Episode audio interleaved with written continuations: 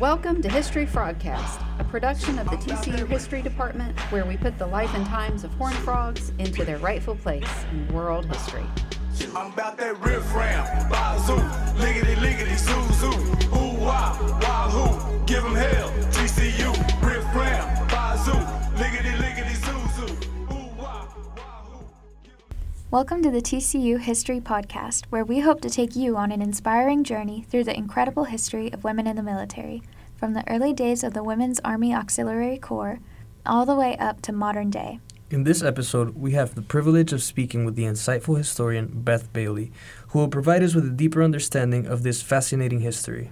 We'll also draw from the eye opening book Creating G.I. Jane by Leisa Meyer to further enhance our discussion. So join us on this incredible journey as we pay tribute to the brave women who've paved the way and continue to shatter boundaries in the military. This is Battling for Equality Women in Uniform. Thank you for tuning in.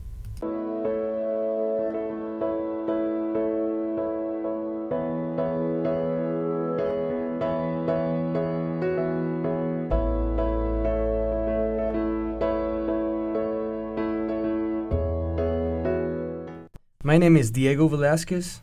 And I'm Chloe Mantle, your hosts.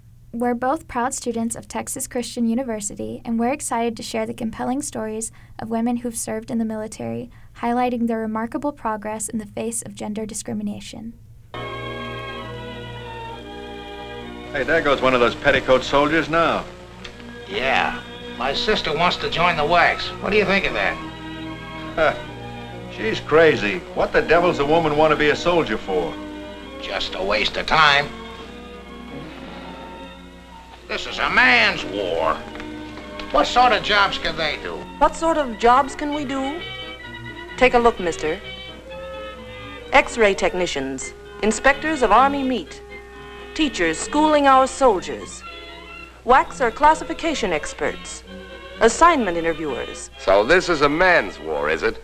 WACs are at work on every sort of Army vehicle, doing every sort of motor transport job, testing walkie-talkies, testing radio tubes. Those are just a few of the jobs they do. There are 239 more. Hey, you two armchair generals on the porch, here's something more for you to think about. Listen. General Eisenhower said, In many jobs, WACs do the work of two men. The Army needs and can use all it can get.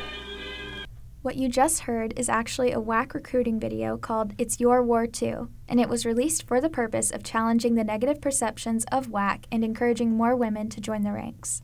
This clip can hopefully put you in the state of mind of the time and help you, as audiences so far removed from that time period, understand what military recruitment used to look and feel like for women. Throughout our nation's history, women have had to fight for their rights, as well as for the right to fight abroad, defending the freedom of their own country. Today, we will unveil the evolution of women in the military since World War II and how history took them from WAAC to warriors, with a more detailed lens here at our home of TCU. Female veterans attended TCU after the war through the GI Bill. I wonder what things were like at TCU back then, and what their time was like at TCU. Like, they probably had a hard time adjusting to civilian life here. As much as I love TCU, there's a chance they may not have enjoyed it as much. I've also read statistics saying that women attending college on the GI Bill were unlikely to graduate, or less likely to graduate than most women that attended college. Do we know if they graduated? There's actually a Horned Frogs at War article that talks about four of them. Their names were Lucille Hawkins, Mary Edna Welk, Isabel Lenore McAllister, and Myrtle McLeroy Maxwell. None of them graduated, and according to the article, they did have a hard time readjusting. It reads Research in TCU Special Collections provides little on their military or college experience. Still, one thing is clear. They struggled to readjust to civilian life as women who had challenged social norms, and TCU did not have organizations to support female veterans specifically. Mary Edna Welk joined the TCU American Legion Veterans Organization, but she was the only woman involved in 1946, which shocked TCU students who had more traditional views of gender. These women wished to be back in the Army and struggled to settle into college. It is really astounding to judge this from our own perspective, and I can imagine other students not creating the best environment for them, since they were so different culturally. It's not surprising that other TCU students were shocked by the progressiveness and gender roles. Well, one of the biggest challenges for women joining the military was the perceptions that they would be challenging. The role of women in the military was unique because of their gender and societal perceptions of what constituted military service and where women fit in the military. That reminds me of her interview with Professor Beth Bailey and what we read in her article A Higher Moral Character, Respectability, and the Women's Army Corps. Yeah, she spoke about how the uniqueness of women's roles in the military and in the WAC during World War II can be explored through examining gender and societal perceptions of femininity and masculinity. We asked Bailey if she could provide an overview of how the role of women in the U.S. military has evolved since World War II, and she had this to say. Women had to struggle for the right to serve in uniform in World War II. Uh, there was a great deal of resistance to forming um, women's corps, which were uh, mostly initially auxiliary corps, serving with rather than in the US military. Um, in 1948, women were made an official permanent part of the US military.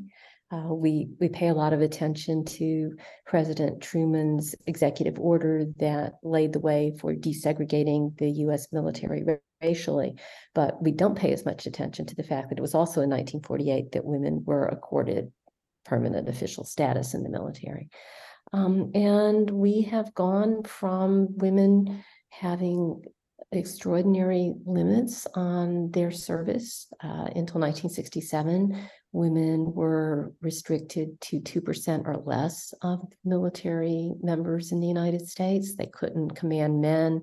They couldn't have a permanent rank over um, what uh, in the Army would be lieutenant colonel. Um, they were discharged if they became pregnant.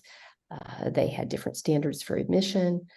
Uh, so there's been an enormous amount of change in women's service since World War II. And today, women make up about 16% of the US military, still relatively small, considering that women are more than half the population, um, but uh, can fill any role that they're qualified to fill in the US military and are an essential part of the US Armed Forces.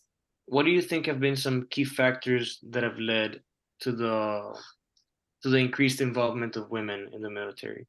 Women became a greater part of the US military largely because the military needed them. That's what happened in World War II. Uh, despite the resistance, uh, it was all hands on deck. And while women were not assigned to combat units, um, maybe obviously, uh, they did take a lot of roles that, quote, you know, released a man to fight when the United States moved from a conscription based force to an all volunteer force in 1973, the end of the Vietnam War, when the military was probably at the lowest point in its reputation among the American public, it was having to recruit something, the Army only was trying, having to recruit something like 25 or 30,000 people a month um, now they're failing uh, to recruit 65,000 people a year. So it gives you some sense for how hard that was. And they looked and they said, well, you know, one of the ways we can make those numbers, one of the ways we can fill those boots is by starting to recruit women. And that was a big change. But it coincided with the women's movement. It coincided with women claiming greater public roles in American society and um, also saying that if you know, many many women were saying if this is service is uh, expected from men, uh, you know, why shouldn't it be expected from women? Why shouldn't women contribute to the nation as men do? Um, and women's roles expanded as they started to admit more women. They started to use women in a greater range of capacities and started recruiting women not just to do clerical work or communications work or medical work, but to do things like fix trucks. Um, and eh, because that's what they needed. And so women's role expanded in part because of military needs and in part, in part because women say, you know, we are capable of doing these tasks and we um, are, many women said we're committed to serving our country. So it was it was a parallel set of changes. It's interesting to me that necessity pushed the military to break cultural boundaries so much. If utility were the military's only concern, there is no reason why they wouldn't allow women to be involved in any activity based on their usefulness. It seems to me that societal perceptions and conservative beliefs are the biggest force behind gender discrimination. And even though opinions are not tangible, I'm sure the pressure these women felt at the time was probably overwhelming. For sure. And it was not just the media scrutiny and pressure from society. They actually had to go through a system that was not prepared for them. Everything was new, and I can only imagine the courage it must have taken, the true and profound desire one must have to serve their country and to do so even when everyone is telling you not to. Yeah, I wish we could speak personally with somebody that was there during all of this because reading about it is never the same. Well, we can at least hear from the first hand experience of a working woman in the military sphere from WAC veteran Thelma Cardin. For some, joining the service was a chance to relocate. Thelma Cardin, formerly Sherman, was a 21 year old native of Chelsea, Massachusetts, who joined the Women's Army Auxiliary Corps in November of 1942. The training was fantastic. I, I, it put me on my shoulders, told me what to do. I took everything in, what they had. And you, you didn't get uh, your, your uh, like a corporal sergeant, you had to earn it. And they tested you on that every month in order to get more money. And I was getting $78 a month. Cardin trained at the WAC base located at Fort Des Moines and earned the rank of Technical Sergeant. The training facility was the first of its kind for women in the United States. Because women were not allowed to be involved in combat, the WACs took stateside and foreign headquarters jobs that allowed men to fight the battles. Cardin spent the duration of her service in Des Moines as a military policewoman. I was so proud to be in the, the parade grounds at the Fort Des Moines were oh, be, just beautiful, everything. From the barracks on the Drake University campus, Cardin would patrol the city of Des Moines with one other WAC, armed with nothing more than a flashlight and limited training in hand to hand combat. It was nice to be able to hear about how members of WAC took stateside and foreign headquartered jobs instead. A major point concerning women's role in the military was about how they would be able to help if they couldn't serve on the front lines. So this video does give us a more detailed perspective of that. Yes, and we know that for many women, like Thelma, enlisting in the WAC presented an opportunity for gaining valuable education and experience that otherwise may not have been available to them. While patriotism played a role behind the reasoning for why women wanted to join the WAC, educational and experiential growth were also a powerful motivator. Enrollment offered women a chance to break free from traditional gender roles that confined them to their homes and contribute to the war effort in more significant ways. Well, that is fascinating. And it really shows us just how much some women really wanted to break free from traditional gender roles. Now that we've explored the incredible journey of women in the military during the WAC era, let's fast forward to the present day and see how these pioneering women paved the way for change in the military and what challenges they face in the modern day. The history of their service and sacrifice has laid a foundation of, for the evolving landscape of gender inclusivity in our armed forces. However, while much progress has been made, there are still areas that have yet to catch up in terms of truly ensuring fair and equal treatment for all military members. Could you elaborate on how these, I mean, how the the U.S. military's regulation of sexual behavior have evolved over time, and what their impact has been on military culture? In 19, I can talk primarily about the Army, but it's it's overall. Um, separate women's corps existed until the mid to late 1970s. The Women's Army Corps was dissolved in 1978. Um, women were admitted to the U.S. military academies officially in 1976. So, you know, it's relatively recent. Um, and with the dissolution of a separate corps, there's the end to the possibility of having different kinds of criteria. Um, it wasn't until the, the early to mid 1970s that, that women got the same kind of benefits for their dependents that men got. So, up until the 70s, there was a real sense of women being in a very separate category of military service than men.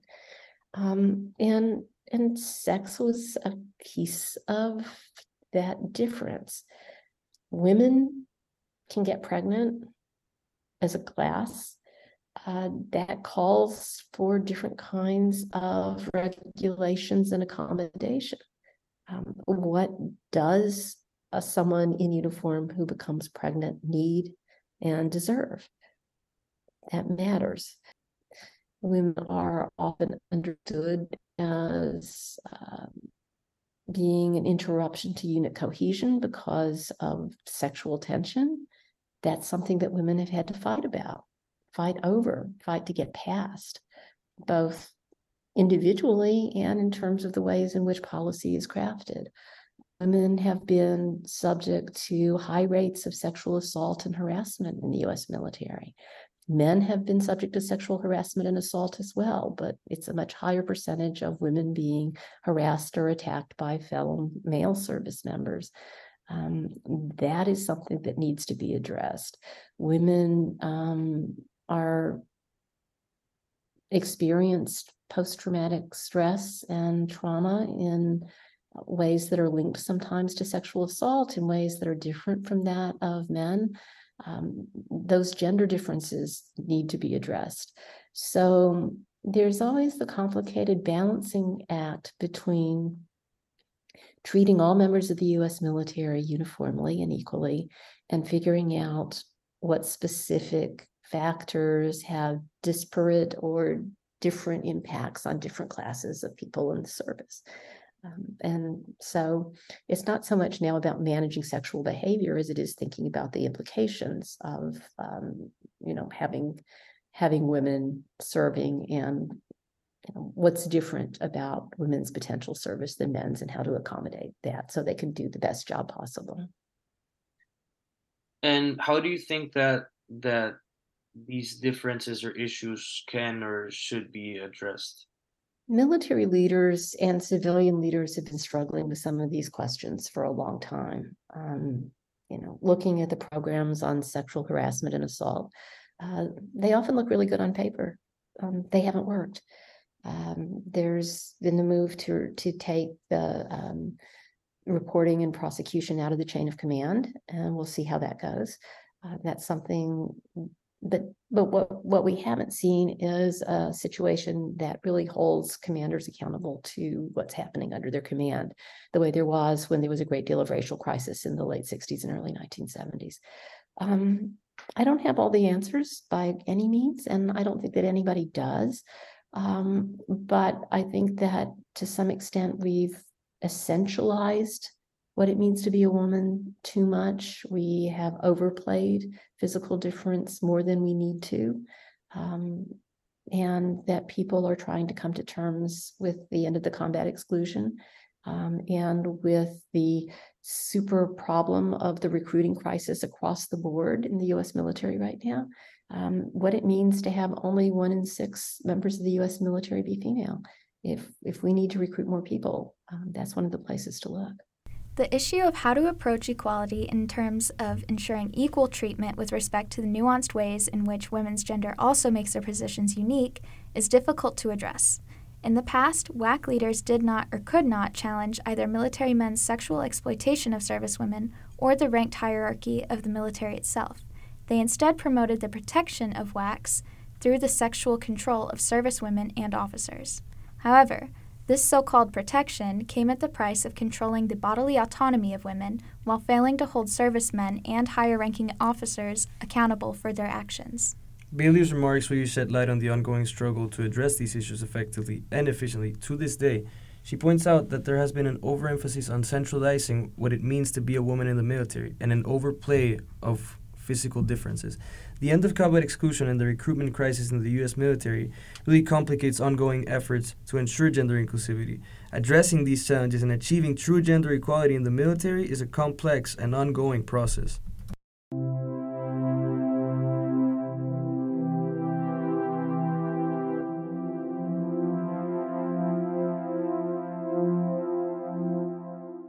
ROTC programs have helped advance women in the military by offering leadership positions and education opportunities. In the past, women in the WAC didn't receive any military benefits because even though they were working for the military, they weren't included in the military. We wanted to get Professor Bailey's opinion on what the future of women in the military looks like and her opinion on the role of the ROTC programs. I think that the US military needs to reach out to women, women needs to become a more welcoming and safer place for women. And by safer, I don't mean safer in combat, I mean safer within. Um, as the military faces a massive recruiting crisis across the services, one thing that they keep hearing is female and male members who have served saying to daughters and nieces and students and you know other people in their orbit that they hesitate to recommend joining the military because of the problems of sexual harassment and sexual assault. That is a crisis that has to be addressed. Um, but i think also as we look at a military that is ever less focused on ground combat and you know carrying 60 90 pound packs and, and such that there are more and more roles that women can play and will play in the military um, and and that the military leaders need to think along those terms more. And women need to think about what you know what they can and will and want to do. Uh, i believe it is not equal or just to expect that men can be compelled to serve, men can be compelled to fight, and women can't. Um, I think that individuals may well make very different decisions based on their conscience and and spiritual, religious, ethical beliefs about serving. But I don't think that we should make a distinction based on gender between what we expect of women and what we expect of men in terms of overall service to the nation. The contrast between the opportunities provided by ROTC programs today and the challenges faced by women in the WAC during World War II is quite striking. In the past, women who served in the WAC didn't receive the same military benefits as their male counterparts, despite doing vital work for the military. They were excluded from the military itself until 1943, limiting their access to education and leadership opportunities. The absence of these opportunities, as well as social stigmas, led to a lot of the issues the Army encountered when trying to meet quotas for service women. Leisa Meyer wrote about these factors in his book, Creating G.I. Jane, mentioning that the great disparity in pay and personal freedom between military and civilian women and the wider range of opportunities in the civilian labor force also influenced women's decisions when it came to choosing to enlist or not. Fast forward to today, and the landscape for women in the military has evolved significantly, thanks in part to ROTC programs. These programs have become instrumental in advancing women in the military and beyond just take a look at our ROTC program here at TCU, where women still make up nearly one third of cadets, and a number of proud women alum attribute the ROTC program as being integral to their education and growth as leaders. Christine Curran Fournier spent four years in TCU's ROTC program while pursuing a nursing degree before she graduated in 1994, and had this to say about her experience. The ROTC program ha- was the best thing about my TCU experience. I was constantly pushed into leadership positions, which built my confidence and gave me skills I would never gain otherwise.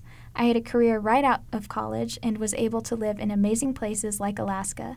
Now that I'm a civilian, I work in a fast paced wound center as part of clinic leadership and love my job. Eddie J. Smith, the enrollment and scholarship official at TCU, explained that both men and women are driven to join the ROTC by the opportunity for education and to serve their country. He said that the ROTC scholarship allows young people to live their dream of going to the college of their choice and serving their country. We also can see how the ROTC has continued to evolve in terms of equality and open up more opportunities for positions in the military for women.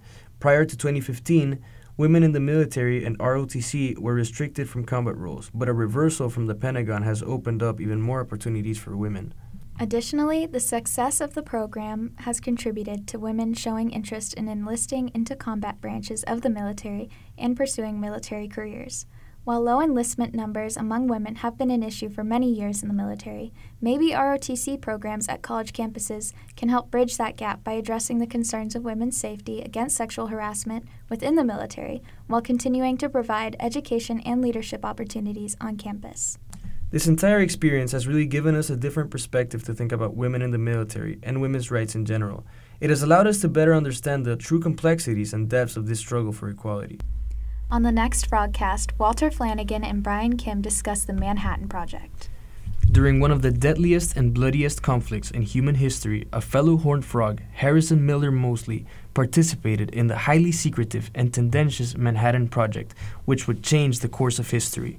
With a weapon so deadly and crucial in shaping the geopolitical arena, how did Mosley and other members of the project wrestle with the moral dilemma amongst each other and against the government? Join us next week to find out. TCU, riff ram, riff ram. Give 'em hell, TCU. Until next time, TCU, riff ram, y'all. TCU, riff ram.